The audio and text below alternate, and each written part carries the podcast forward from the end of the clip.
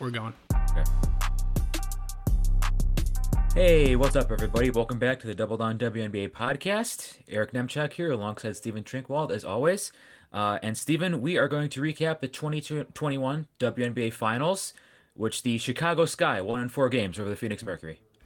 They did. The Chicago Sky, your WNBA champions, uh, the collective your as well as yours, Eric. Your, your Chicago Sky are our champions. Eric, you were you were in the house tonight, uh, as you usually are at Wintrust. Uh, let, let's get just some immediate thoughts about the atmosphere and you know being there as a fan before we really get into the game. So the atmosphere was incredible. Um, I know you were you were actually at the previous game uh, on Friday, Game Three. Uh, so I, I would uh, the kids say it's it's lit right? That's what everyone says. It's lit. Can can would you say it was lit on Friday? Yeah, uh, game was three lit. was was definitely. I was it similar today because that that was rocking on on Friday yes. night. Yes, today was incredible. I mean, it, throughout the playoffs, um, Chicago has really shown out. But you know, these two last games have been sellouts. Uh, obviously, with with tickets hard to find and very pricey. people trying to resell them. Uh, but it's you know, right away, you, I got the impression that it's not just people who were there just to say like, oh, you know, I hear this Sky are good. Let's go check out a game. It's like, no, they were there to watch this Sky. They were excited for this this Sky. They were excited to see women's professional basketball at the highest level. Uh, and they were pulling for this Sky. Know, Chicago showed out for a city. This is a basketball city. Um, and as disappointing as it has been to kind of see underwhelming attendance throughout the regular season, I was equally as I was equally proud to see and hear to be and be a part of such an incredible crowd tonight. You know, uh, there are some celebrities in attendance. There are some some big wigs, some some, some major names, uh, and they were into it. They were into it as, as much as any other fan. So it was really it was really just an incredible atmosphere. Um, and honestly, I've never been a part of something like that. So it was dope. So let's get into the game here. It was a a narrow Sky victory to clinch their first championship in franchise history, with Phoenix blowing what was an 11 point fourth quarter lead. Uh, it was you know, looking looking a little dicey for the sky there, but I feel like, you know, they, they just always kind of had better players, with maybe one exception in, in this series. Um, and they finished this game. The Sky had a 97.6 offensive rating for this one, 91.4 for the Mer- Mercury. For the series, the Sky 105.2 offensive rating and a 90.7 offensive rating for the Mercury. Uh, and Kahleah Copper was named your finals MVP. Uh, a few numbers on her 17 points a game, 54% from two, 36.5% from three, 14 of 16 from the line, good for 59.6 true shooting. Uh, you know, she, her contributions obviously were, you know, she, she was just a force in transition, a force athletically that this team, team cannot deal with anyone that kind of had the quickness to, to hang with her, Copper would just put in the weight room. And, and anyone that, you know, had any chance at, uh, from a strength perspective, you know, Copper was, was just too quick. Not, not her best game of the series today, um, but not an MVP that you could really qualm too much about. Although I do think some other players, you know, had pretty strong cases. What, what did you think about the Finals MVP for Kahleah Copper? Um, I was a little surprised. I thought they were going to give it give it to Courtney Vandersloot who once again, I mean, she shot poorly from the field, 413, but she made the clutch shot at the end of a Brittney Griner. 15 assists, uh, yet another double digit assist game in this finals. She runs the point unlike any player, uh, any WNBA player I've ever seen. Um, she's in complete control out there. And I don't think you could, I think that was on full display once again. Uh, you know, obviously this Sky, they weren't quite as dominant as they were in game three. It was it was like you said, it got pretty dicey there for a while, and Phoenix gave them their best their their best shot. But Vandersloot, I, you never got the impression that she was ever flustered. She was just in complete control of the basketball game and complete control of this Sky's offense. Uh, not the best offensive performance from this Sky, but in that pivotal fourth quarter, I mean, they were they had it all going. But yeah, Kahleah Copper, as you you, you pretty much summed it up pretty well. I think she's such a force athletically. Like you said, you, you either need to put a larger, slower defender on her or a smaller, quicker defender on her, and she's to have the she's to have some advantage either way. And I think you're just you're just watching the rise of an extremely physically gifted player who's figuring out over the past couple seasons really that no one can guard her when she's on her game. And it's just about the game slow, letting the game come to her, making the right decisions, making the right reads, taking what the defense gives her, and she's going to be able to take something, as you as you alluded to, on any given night. So yeah, as a Sky fan, I'm super proud of Copper. She's really developed nicely into a into a uh, very solid wing player, and she played her best basketball when it counted the most. This definitely is not meant to take anything away from Kahleah Copper, but I wonder if her five assists are the fewest for a Finals MVP, uh, because you know that's just not her role, right? She she is a play finisher, and she was elite at finishing those plays. Um, you know whether it was just in the half court, we saw her crashing the offensive glass in this series, uh, or you know obviously getting out in transition where she was everything she was built to be, and, and kind of this team was built to be. You know all of their you know the sky's reputation as a transition force you know that's Kahleah Copper uh, kind of sprinting down the, the floor beating her defender and beating the rest of the team. And even when there's another defender back there either finishing over that player or you know getting to the foul line. Um, and, and we saw that over the course of this series. And you know from from just kind of like a big picture standpoint you know Chicago just being able to play with a, a spaced balanced floor not really playing a ton of non-shooters you know. I mean, Astou and Diamond were really like the only players that you didn't have to worry about hitting threes, and those players can hit threes, but like you know, everyone else, you know, Phoenix was worried about kind of you know what what those players bring from behind the arc, and this is a Phoenix team that was just not good enough defensive. Like they they were playing most of the time three good defensive players, maybe two good defensive players, kind of how you even categorize some of these players that, that they ran out there usually one disastrous defensive player uh, in Diana Taurasi, who I thought you know had had three really bad games in this series, despite some decent scoring numbers and a couple of those bad ones. But even more so than that, Eric, like you look at the numbers, and this was just an offensive loss for for the Mercury. They had a 93. Uh, I'm sorry, the, their their big four together had a 93 offensive rating, and as a team, their, their offensive ratings game by game 97 and a half 103.4 in their win, 67 in that game on Friday, 67.6 and 91.4 uh, for you know for a team that had a, a 104.3 offensive rating in the regular season. What did Chicago do? You know, defensively, or was it really just kind of this team just not really having the horses?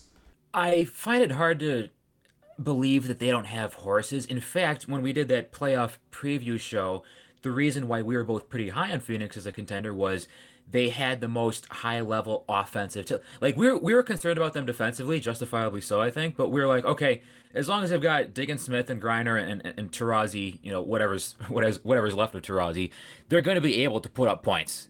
And most of the time in this series, they weren't really able to put up points. In fact, I feel like this is a game that uh, Phoenix kind of let get away from them, particularly in that fourth quarter, because they just weren't able to deliver that knockout punch we saw several, you know, missed shots at the rim. Um, Brittney Griner had a, I mean, she Brittney Griner had another terrific, terrific offensive Gr- game. Griner was a, amazing. I thought she's such a force down there. She's unbelievably skilled, but you know they weren't able to get the ball down down to her as much. I, I thought in that fourth quarter, and just making players for for uh, to to answer your question, I think Chicago did a good job of making players who Phoenix does not want to dribble or make decisions dribble and or make decisions particularly in, in lineups with both Cunningham and Brianna Turner. You know, Cunningham she can she can at least shoot the three, um, but she's she's a hesitant shooter out there. Like she, she's not gonna uh, she's not gonna pull like like right away, and she's not going to be attacking the rim or making too many decisions with the basketball. And Brianna Turner, of course, not gonna be doing anything with the ball outside of the restricted area. So when you're when you're when your main um, offensive threat is your center I think it's kind of easy for the half court offense to get bogged down when you have two players who the defense is not really that concerned about. You know, you can have three a three-headed monster if you want to call it that, offensively speaking, but it really kind of played into Chicago's hands defensively, I think, because you saw the activity level with which this Sky were playing defense for mostly the entire series, really. I thought it, that was kind of um they weren't really as active defensively in this game, uh, at least when they were when Phoenix was making their run in the second and third quarters, and that's that kind of hurt this Sky. But then they turned up the activity, they, they, they turned up the energy on defense, and Phoenix just got uncomfortable. I think because once again, you're not worried about Brianna Turner unless she's in the restricted area. You're not really worried about Cunningham unless she's wide, wide open from behind the three point line, and, and even so more so Petty. You know, not yeah, not yeah, a player Petty who as well. is has uh, what I would consider like a dynamic three point shot.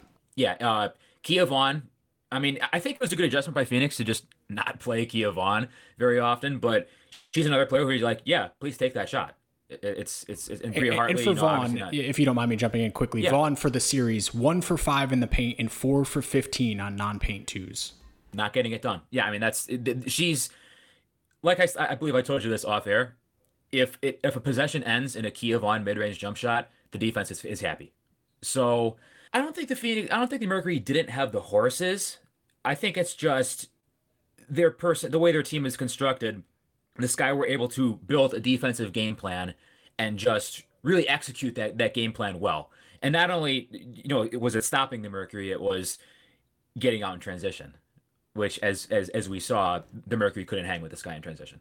And I mean, I feel like so much of that was Parker, who who did a great job on Griner one on one when she had that assignment. A lot of it was Stevens as well. A lot of it was Dolson. But when Parker was not on Brittney Griner and when she was on Brianna Turner, you know, Turner was just not able to be an offensive factor in this series. 39% shooting for a player who is 100% taking her shots at the rim, an, an even assist to turnover ratio. And, and, you know, at this point in her career, bad things happen when Brianna Turner takes a dribble. It's going to be kind of a no chance layup that very often got blocked or, or just kind of, you know, sailed over the rim or, or just didn't really have any you know legitimate shot of kind of t- converting into points or uh, it's kind of a record scratch to stall the offense. And, you know, I, I don't want to beat, beat up too much of, of, you know, what Turner did in this series, but I thought Parker's ability to be a presence in help defense and, and Turner's inability to really, you know, the, the best elements of Turner's game in, in this game and overall in the playoffs were just kind of finishing as a lob threat. Yeah. And, and everything else was, you know, it, it was it was pretty rough and don't get me wrong, um, Brianna Turner, there were some really nice lob plays executed by the Mercury today. I want to say Turner, we're all of it says the, the box score says she only made two shots. It feels like she made more than that, but they, they that's that's. I only remember two made lobs, and then she okay. missed the big one late in the game. That's true. That's true. That's true. That's true.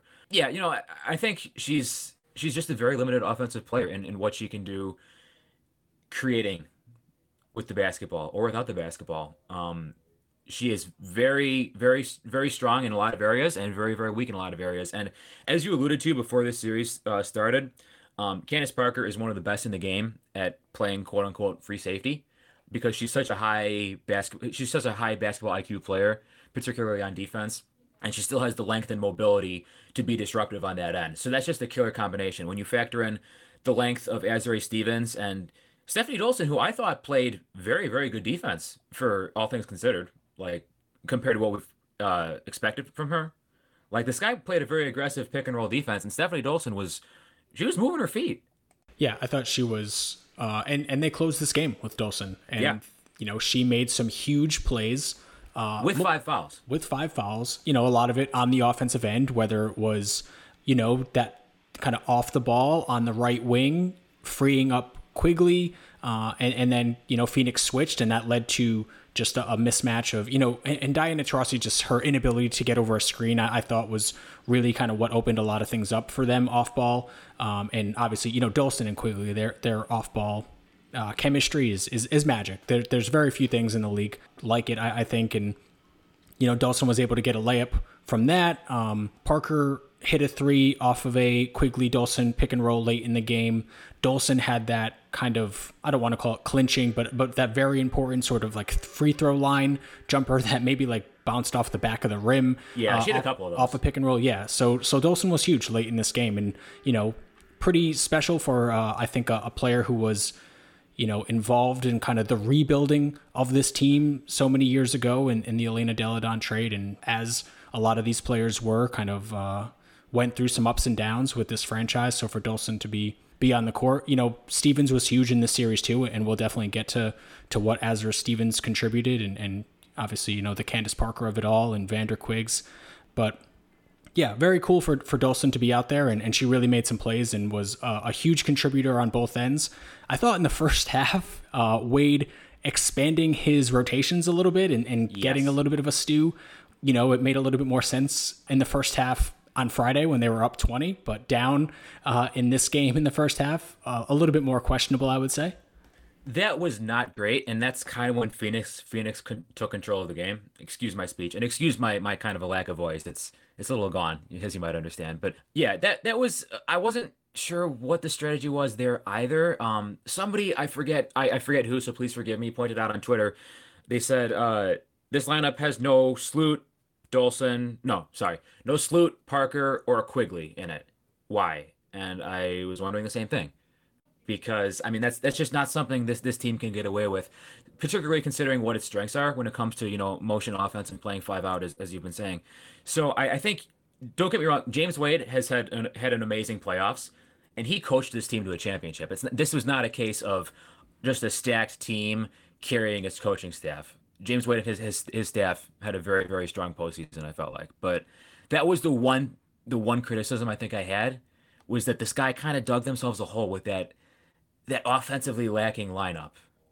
So before we just kind of get into a couple of other individuals and and sort of you know this Sky team as a whole uh, and, and, where this franchise has come from or, or you know where, where, they've sort of arrived at. You know, I, I do kind of feel like the Mercury they have to feel like they they let one get away, right? They missed two blown layups, that one lob by uh, Brianna Turner in transition, and then the one blow by by Skylar Diggins Smith from the left corner tried to finish right on the right side of the hoop. About three minutes left. They're they're up five, and you know either one of those go, and it might be a little bit of a different game, Eric.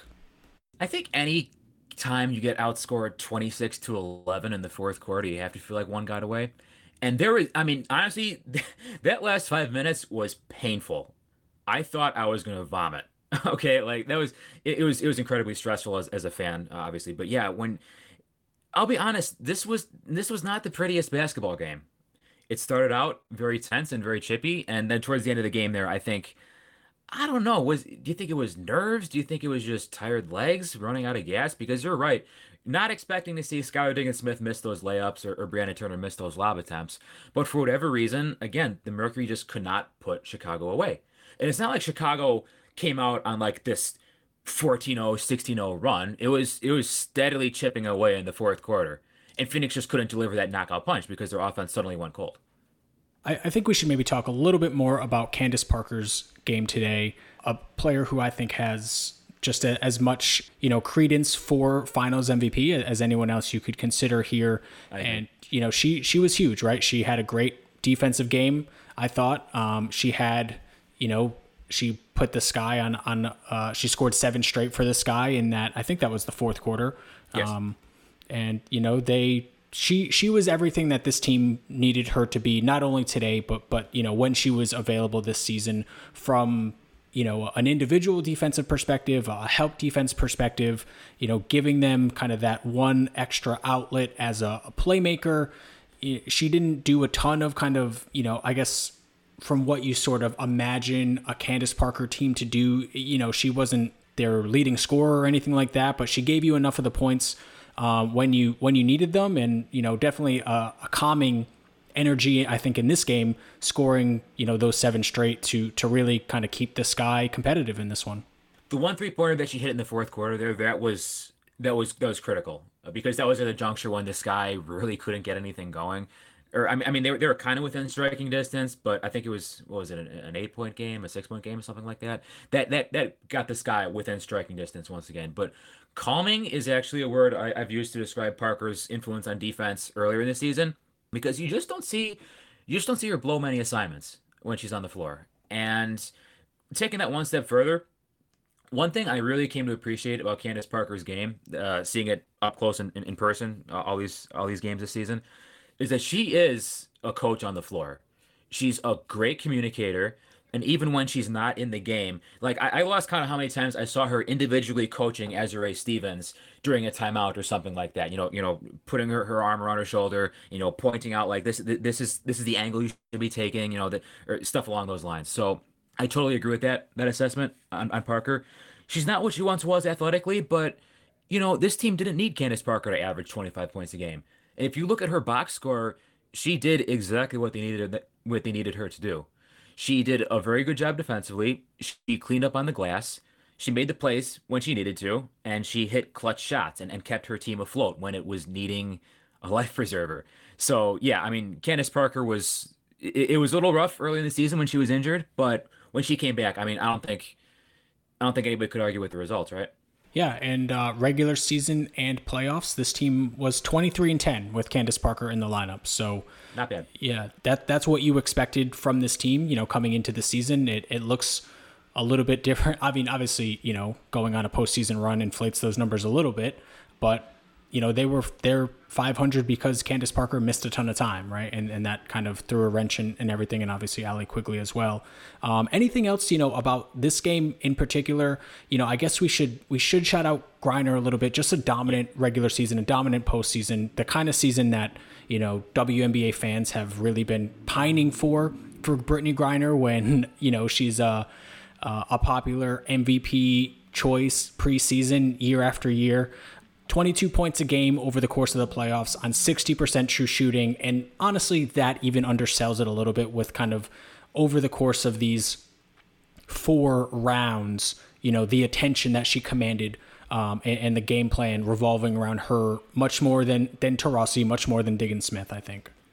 Yeah, and that's that's something I, I have been saying that Griner forces the team to make adjustments like no other player in this league. I mean, you got to there's so much teams need to do perfectly to deny to keep Brittney Griner from scoring.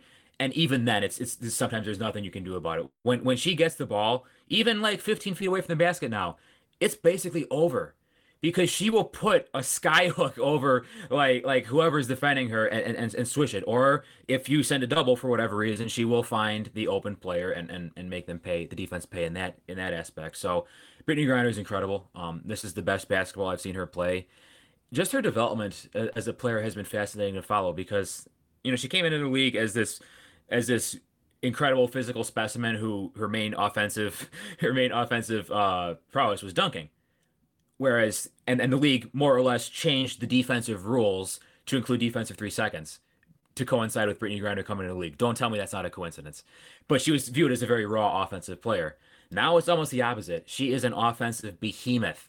Like for a player that skilled to have that kind of, or for a player that big to have that kind of skill, it's it's unfair to the defense because there's almost nothing you can do about it. So, yeah, I mean, kudos to Brittney Griner. She played nearly the entire game, 38 minutes. She was terrifying. I mean, a, a healthy Elena Delle Donne is really, I think, Griner's only competition for the best individual offensive player in the sport right now. Uh, and tonight, another dominant one 28 points on 20 shooting possessions. So, uh, you know, just continues to be massively efficient. You didn't really get the help required, but this was not a loss that you could put on Brittney Griner's. You know, no. it, it was not a perfect defensive series for sure. You know, maybe she respected the Azurá Stevens jump shot a little bit. You know, maybe you could say, you know, let Stevens hit a little bit more of those threes. It was not a great shooting postseason for Stevens, but I mean, look, I'm, I'm not going to look back on this series and say Brittney Griner didn't do enough to win this one. Absolutely not. No, she was incredible. Um, and if the, if the Mercury did end up winning this series, she would have been would have been Finals MVP hands down. And honestly, I'm I'm really looking forward to seeing what Griner has for us next season, because I may have been I you know not may have been I was unfairly critical of her early in the season, uh you know or, or prior to the season rather. I, I felt like you know she wasn't like the rebounding still isn't that great and the defense, you know, has been there, there are ways to attack her on defense. But the way she carries this team offensively, and once again, the amount of respect she commands from opposing coaches in, in, in game planning. Without a balanced floor, mind you. Right, right, right. It, like there is, as we alluded to, she is not playing with the ideal lineup. No matter how much Skylar Diggins Smith and or how much Diana Taurasi, no matter how many points those players score, there are ways to better optimize a lineup around, around Brittney Griner than the, than the Mercury have done this season. But um, Griner, I'm she really took that next step towards stardom, and I think she's she's knocking on the door as as far as best player in the league right now. So I, I guess we should transition to you know the kind of season recap stuff. And um, Eric, you are a longtime Sky fan, and, one thing I, I just kind of wanted to maybe let you uh, ramble on a little bit, if you would be so kind, is just sure. you know I, I think your fandom kind of more or less aligns with uh, Courtney Vandersloot's arrival to this team. It, it has not always been smooth sailing, I think, for for the Courtney Vandersloot Sky era, but you know th- this is her and Quigley are, are the two holdovers, obviously, from the 2014 team. Can, can you talk a little bit about just like how she's evolved since since those like that iteration of the Chicago Sky? I mean, Sloot over the course of this series was just able to get wherever she wanted to go throughout the entire series. And, and honestly, this postseason run, we saw her really assert her own offense whenever the situation kind of called for it. You know, against Connecticut, it was going under on screens and Sloot just kind of pulling up for the the easy jump shot. In this Phoenix series, I feel like it was more just kind of straight dribble penetration, you know, pick and roll, her finishing at the rim. But yeah, it, the the Courtney Vandersloot kind of evolution. You know, they talked a little bit on the broadcast, but from your perspective, if you wanted to hit on that a bit. Sure. Yeah. So I've been a season ticket holder since late 2012. Sloot was drafted uh, 2011. So you're right. It, it is it more or less coincides. My, my, my fandom more or less coincides with her being on uh, being drafted to the team. It's really been incredible to to watch Courtney Vandersloot blossom over the years because it, it, it really does feel like she gets better every season.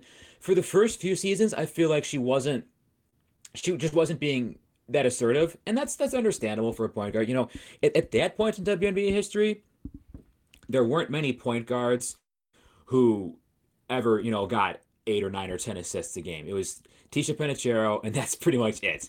And she she herself was was a limited offensive player as far as scoring the ball. But Vandersloot, I think when she was first in the league, she was surrounded with the type of talent that the type of team that didn't really look to its point guard to carry the offense like Vandersloot does these days. Um, she came into the league with Sylvia Fowles on her team, and then of course Delle Donne was drafted uh, later on, and she also didn't have a shooter alongside her like Allie Quigley, at least not for for the uh, initial going. So it, it did take a while for Vandersloot to kind of strike that balance between distributor and scorer. I think the flashes were always kind of there, but it was just never her role for many, many, many seasons. Then maybe, you know, 2016, 2017, around that around that range, you, you started seeing, you know, she she cut down on her turnovers a lot. She got a lot stronger over the offseason. Like she gained a significant amount of muscle. I think I want to say it was before 2014 when, when she just really transformed her body and and stopped getting pushed around at the point of attack. That that was that was crucial in her, in, in her development. And as as you alluded to, just figuring out when to pick and choose her spots as far as scoring versus distributing.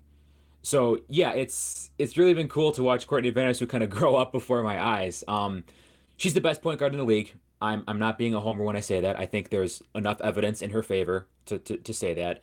She is just a total master at the position, and um, she's an incredible basketball player. Yeah, I think this series, you know, not not to kind of dive too much into recency bias, but this series really solidified. I mean, I would say kind of as of you know, let's let's call it six weeks ago, the the debate was you know who's the best point guard, Skylar Diggins Smith or Courtney Vandersloot, right? Those are those are the yeah. two players that you would really kind of consider in the conversation for the best point guard in the league. And you know, she drastically outplayed Skylar Diggins Smith uh, throughout the playoffs and in this series in particular. You know, I was expecting for Skylar Diggins Smith to at least outperform Vandersloot, you know, in at least a game or two. And really, there wasn't a single game where Diggins Smith got the better of Vandersloot. You know, not that they were kind of matched up individually all the time, but just in terms of their performance and their impact in the game. And honestly, I thought really game two was Vandersloot's kind of masterpiece, the game that they ended up losing. I thought that was like a near perfect game, save for a late game turnover, it, which I think is something that Sky fans have been looking at Vandersloot maybe a little yeah. bit for some of those late game turnovers, but you know, she she slayed that dragon, I think. Listen, any player who has the ball in their hands that much is going to end up making mistakes with the basketball.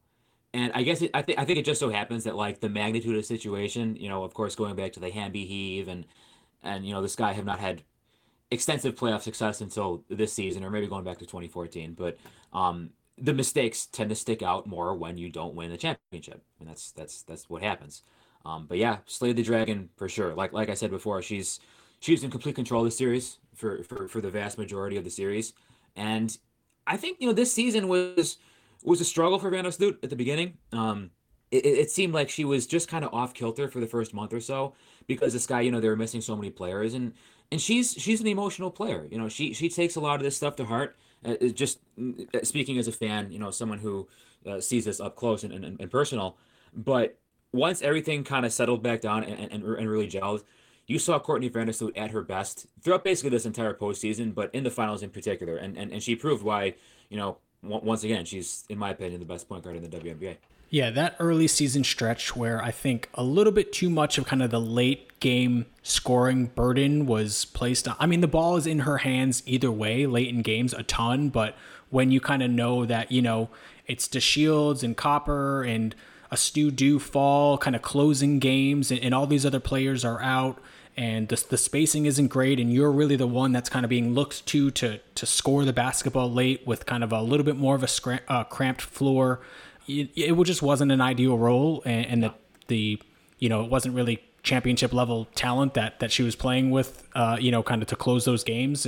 Uh, and you know they got their good players back, and it, it looks a lot different now. So it looks um, better. It, teams look better when they have better players. You know, basically what you're saying. Uh, yeah, that that sounds about right. um, so did you have anything in, in particular just to say? I think it was kind of just good to see Quigley. It felt like she was really kind of struggling this series, uh, but she really, you know, 26 points on you know 15 shooting possessions or whatever it was today.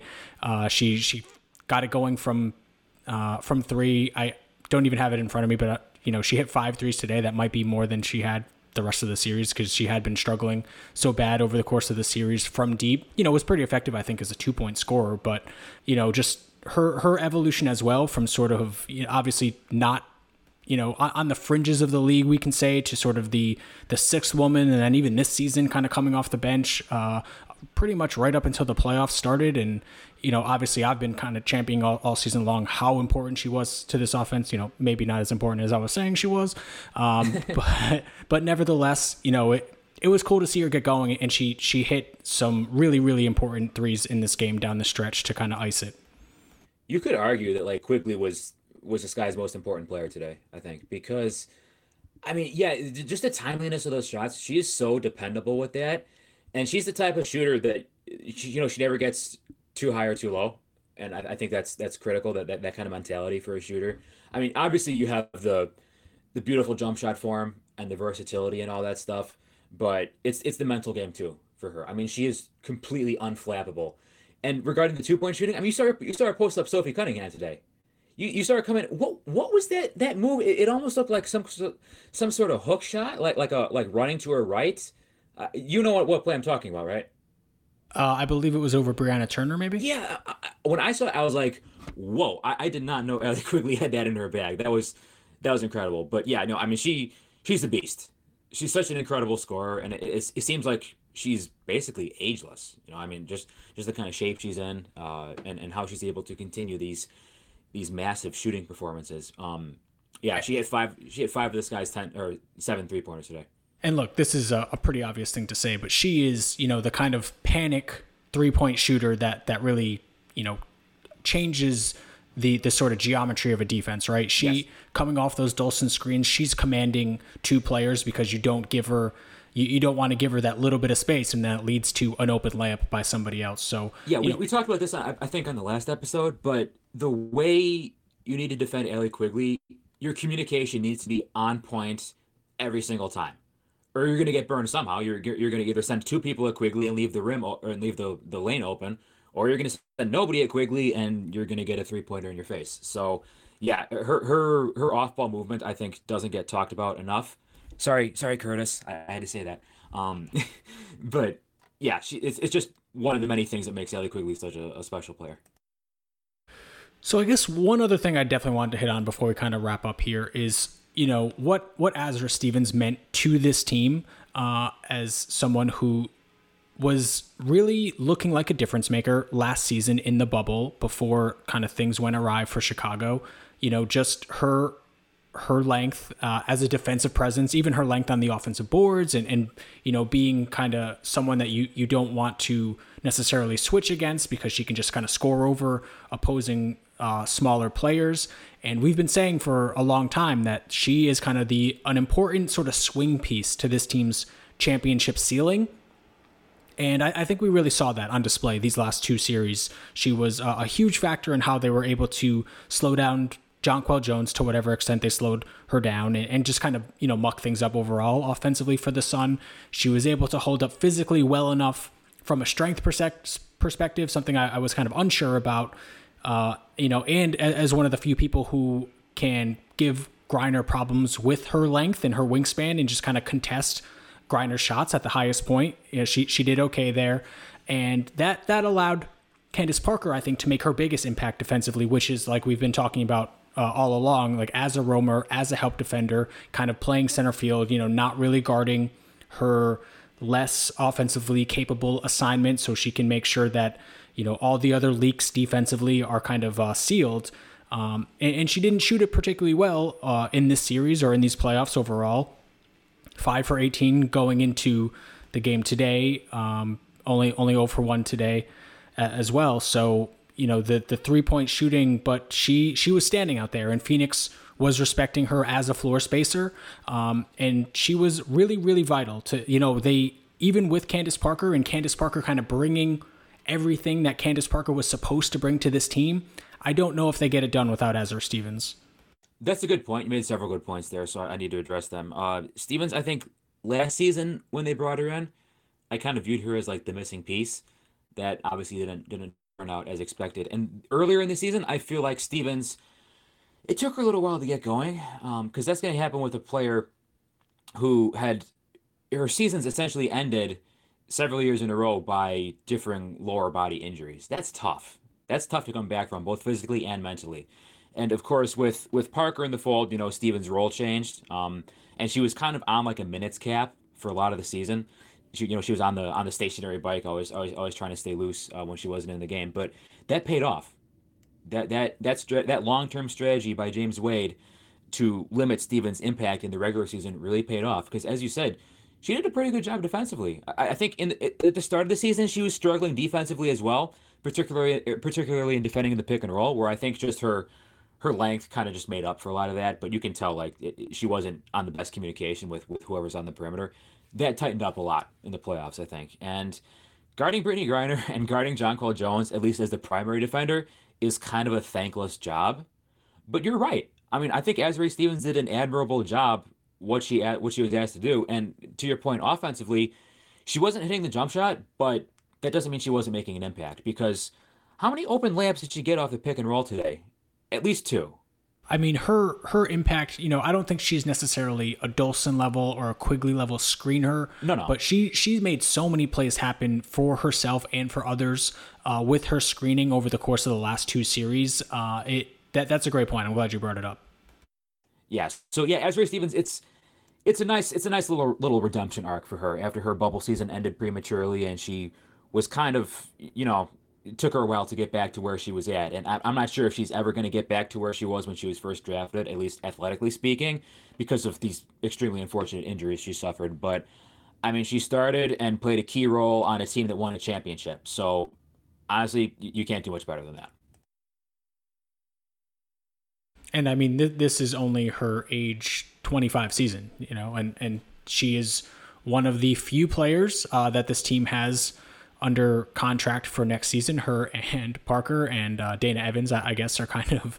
All right, that's our core. Uh, yeah, uh, your 2022 Chicago Sky, folks. Uh, but I do think, you know, in, in, all seriousness, there are probably some players that saw significant minutes today that might not be a part of this team next year, but we'll, we'll cross that bridge when we get there, right? Uh, yeah. Sh- Chicago has some things to figure out over the offseason, but, you know, now's, now's not really the time to, uh, to kind of parse through some of those things. But, Anything else you, you kind of wanted to hit on just as, you know, uh, an observer of this game, someone who's in attendance, you know, not just this season, but but for many seasons, uh, you, you know this team better than just about anyone. Yeah, thanks. I I'm just so proud. I'm so proud, dude. And and for for those those of us those of you listening who are thinking, wait a minute, like this this isn't the content that we're used to. We try, we really try our hardest to be objective uh, about our analysis and our, and our discussion and stuff like that. In fact, I think that's one of the things when you when you pitched this show to me that you were kind of you were kind of big on. You're like, we need to do a show that's that's objective and and fair and, and, and unbiased and viewing it from an analytical perspective. So that's going out, out the window for right now. So I appreciate you you you giving me the floor here as a fan. It's been a long time, um, and I'm not even really in a position to say that because, like I said, I got season tickets in late 2012. there have been Sky fans who have been there since the beginning in 2006 that saw some horrible basketball teams, absolutely dreadful. Some horrible basketball being played in arenas that were not suitable for any professional team. Um, and then you know dealing with the off-court drama for many years with with players coming and going and wondering if the Sky will ever have enough to compete for a title. And this season it was it was really special because I think you know when Candace Parker. I don't want to single out any one player because there are so many players that made this this this team function. But when Candace Parker said she was coming to play in Chicago to win a championship, I think you're going to look back. We, we that. were we were not to interrupt you, but we were so excited to record that episode afterwards. So excited, so excited. Well, she she she's your favorite player. She's one of your favorite players, right? She's she's what got you into the WNBA. That's true. That is that is correct. Yeah. Um, and you know, I just knew it would make for a great content. I mean, it's just really exciting to see that level uh, of play. Even like you just look at who she was as a player and what this team was missing, and you know, few I think few acquisitions in sports really kind of you know the glove fits the hand so perfectly for kind of what a player brings to an already really good team that they were missing, you know? Yeah, and and that's how you see it. But actually, what, I was going to say was, and I totally agree with that, and, and you know I do. What I was going to say was, you're going to look back on this, and I think you're going to look back on this moment, or at least Parker coming to Chicago, and then of course winning the championship months later, as the moment where the Sky became a franchise that finally got respect for so many years it was nobody wants to play there. Their arena is lousy. Their ownership is cheap. Um, they have a coaching carousel. Maybe one of those things are still true. Maybe one of those things is, is, is still true. I'm not going to say which one, but um, but this this is a perception changer, as you put it, not just on the court but off the court as well. So it's a building block. On, on teams have to start somewhere on their way to becoming a strong franchise, and when you see an elite player who has the respect of many of her peers and the next generation of players. You know, there are there are players in the WNBA right now who look up to Candace Parker, saying like, "I grew up watching her." So if you see a player like that come quote unquote home, Naperville is not in Chicago, home, um, you're gonna look at the franchise and say, "That's pretty legit. That's pretty cool. I want to play there." You know. So barring some disaster, knocking on wood, this offseason, I think you're going to look back on this in the WNBA history books as a pivotal moment for the Chicago Sky franchise. It, as you said, everything was set up perfectly for her, both on and off the court. So that's that's something that I I really look back on and I say, you know, wow, they really did it. They, they really came through. Candace they came through under promise. Courtney Vandersloot played amazing basketball. Kahleah Copper continued her ascent to stardom, and pretty much every rotation player played a key role on this championship team. Like I said, there was no one player carrying this team. And that ultimately is what made this championship so special. Beyond, you know, the oh, it's they, they, haven't won since 2006. Um, they beat the team that beat them in 2014. You know, they finally got, got over the hump. It's a team that the nucleus is very easy to root for, and there's no there's no one player who truly stands out in her stardom. You know what I'm saying? It's a complete team. It's a fun team to root for. It's an easy team to root for and the way that Chicago really embraced them when it mattered the most, it made me so proud. That that uh, that was really great, Eric. Um, Thank you. Anything else you wanted to say? Uh, just kind of about I don't know individual players, anything like that. But before we wrap up, I, I think you know we we've pretty much covered it all. I think we're pretty much through. Okay. Um, I, I would be remiss, I guess, if I didn't mention, as I did uh, on Twitter, that you know, this is now four straight WNBA champions that have played kind of a five out style, you know, without that yeah. sort of back to the basket, can't really stretch the floor, uh, you know, have one kind of space killer. Um, you know, you have to go back to uh, the 2017 Lynx as as the a team that, you know, and I those teams you could say played kind of three out really with Brunson and Fowles as more uh, rim or, or paint oriented offensive players, but you know the, the league is evolving, and uh, I, I, don't really see that changing anytime soon.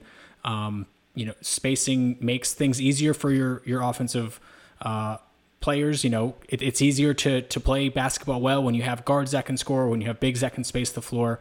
Um, but again, this was also, you know, I think, in my opinion, much more of a uh, a series won by the Sky defensively as as well. You know, dynamic. Um, bigs that that can kind of bring different elements to you defensively. Not not many one dimensional players. No, that that's a great point, and um, you know with with Phoenix's kind of lack of depth at at the wing, uh, Chicago really never had to make that offense defense uh, decision. No. You know, in any of these uh, series or kind of rounds that they played, right? It was uh, it was a pretty easy choice to to be able to leave Quigley out there, um, and it paid dividends because she was really good in this game. It's, I mean, Allie Quigley probably could make a shot from the bench if she wanted to, but it, wouldn't count. So it's much easier. Yeah, if if you're playing Allie Quigley for 37 minutes, that's a luxury that's a luxury. Because I mean, I mean, as good of a shooter she is, she's a liability on defense. And the fact that I just gotta say this again, it, it really, really sucks that Kia Nurse was injured for this series. I, I feel pretty bad, honestly. Um, because I mean, that's not you don't want to get injured right before you go to the finals. That's that's horrible. But um, given that the that the Mercury, you know, didn't have much depth out there, it, it did definitely play into this Sky's favor for being able to play Quigley for that many minutes. All right. Well. Uh, oh yeah, and, and, and one more thing. Sorry, yeah, I, no, I to your point on, on five out basketball. Also, the handle of one of our dedicated listeners, Peter Kilkelly. Shout out to shout out to Peter. Um, I, I don't know if he's a dedicated listener, but th- thanks well, for tuning in. As long as he do. listens once, like you know, the bar is pretty low for us. I think so. Um, yeah, five out basketball. I, I agree. I think that's not going away, and it's very interesting, Stephen, because how many of the league's best players are considered bigs? Most of them. Yeah, and most of them kind of in the the Griner Fowles mold. Yes, yes. Granted, there are there are incredibly skilled bigs, you know, like Delle Donne or, or, or Stewart, or I mean, you could even say Griner, right? But um, a lot of very very strong back to the basket post players, low post players, centers, whatever you want to call them, and they they have their teams have not been getting it done in, in, when it matters most. So that that maybe that's maybe that's you know just just correlation, not causation, but um, I agree. I mean, the game is evolving, and you know, one more thing, uh, going back to what you said about you know watching Courtney Vandersloot evolve. Those teams that she initially played on, that's back when the league um, didn't really emphasize the three point shot as much as it did today. So I'm I'm not sure if it's like if it's changing at the at the pace that the NBA did during the three point revolution. Um, you're you're more of an NBA guy than I am, so maybe maybe I'm wrong on that. But um, it's, so it's not like you know someone like Steph Curry came to the WNBA and, and, and changed it overnight. But I think it is trending in that direction where the three point shot is being emphasized more and more and more. Skilled bigs are being emphasized more and more and more. Um, two uh, paint bound big lineups are being emphasized less and less. So it's it's it's interesting to see, um, you know, t- uh, where the league is going to go in that direction. You know, we have a really really strong draft class coming in in, in 2022, um, and there are a lot. There are some we will bigs, talk about very soon. Yes, we will be talking about that. Um, there are some bigs who excel with their back to the basket in that class, but there are also a couple bigs who excel with a face-up game in that class. So I'm particularly interested when you when, when you bring up that point about the evolving style of WNBA basketball. I'm interested to see how that that affects those players' draft stock. Because what was what was once highly highly coveted in a WNBA player, granted, if Brittney Griner was entering the draft in 2022, she would still be the number one pick. Don't get me wrong. Um, but but what what's being coveted is changing.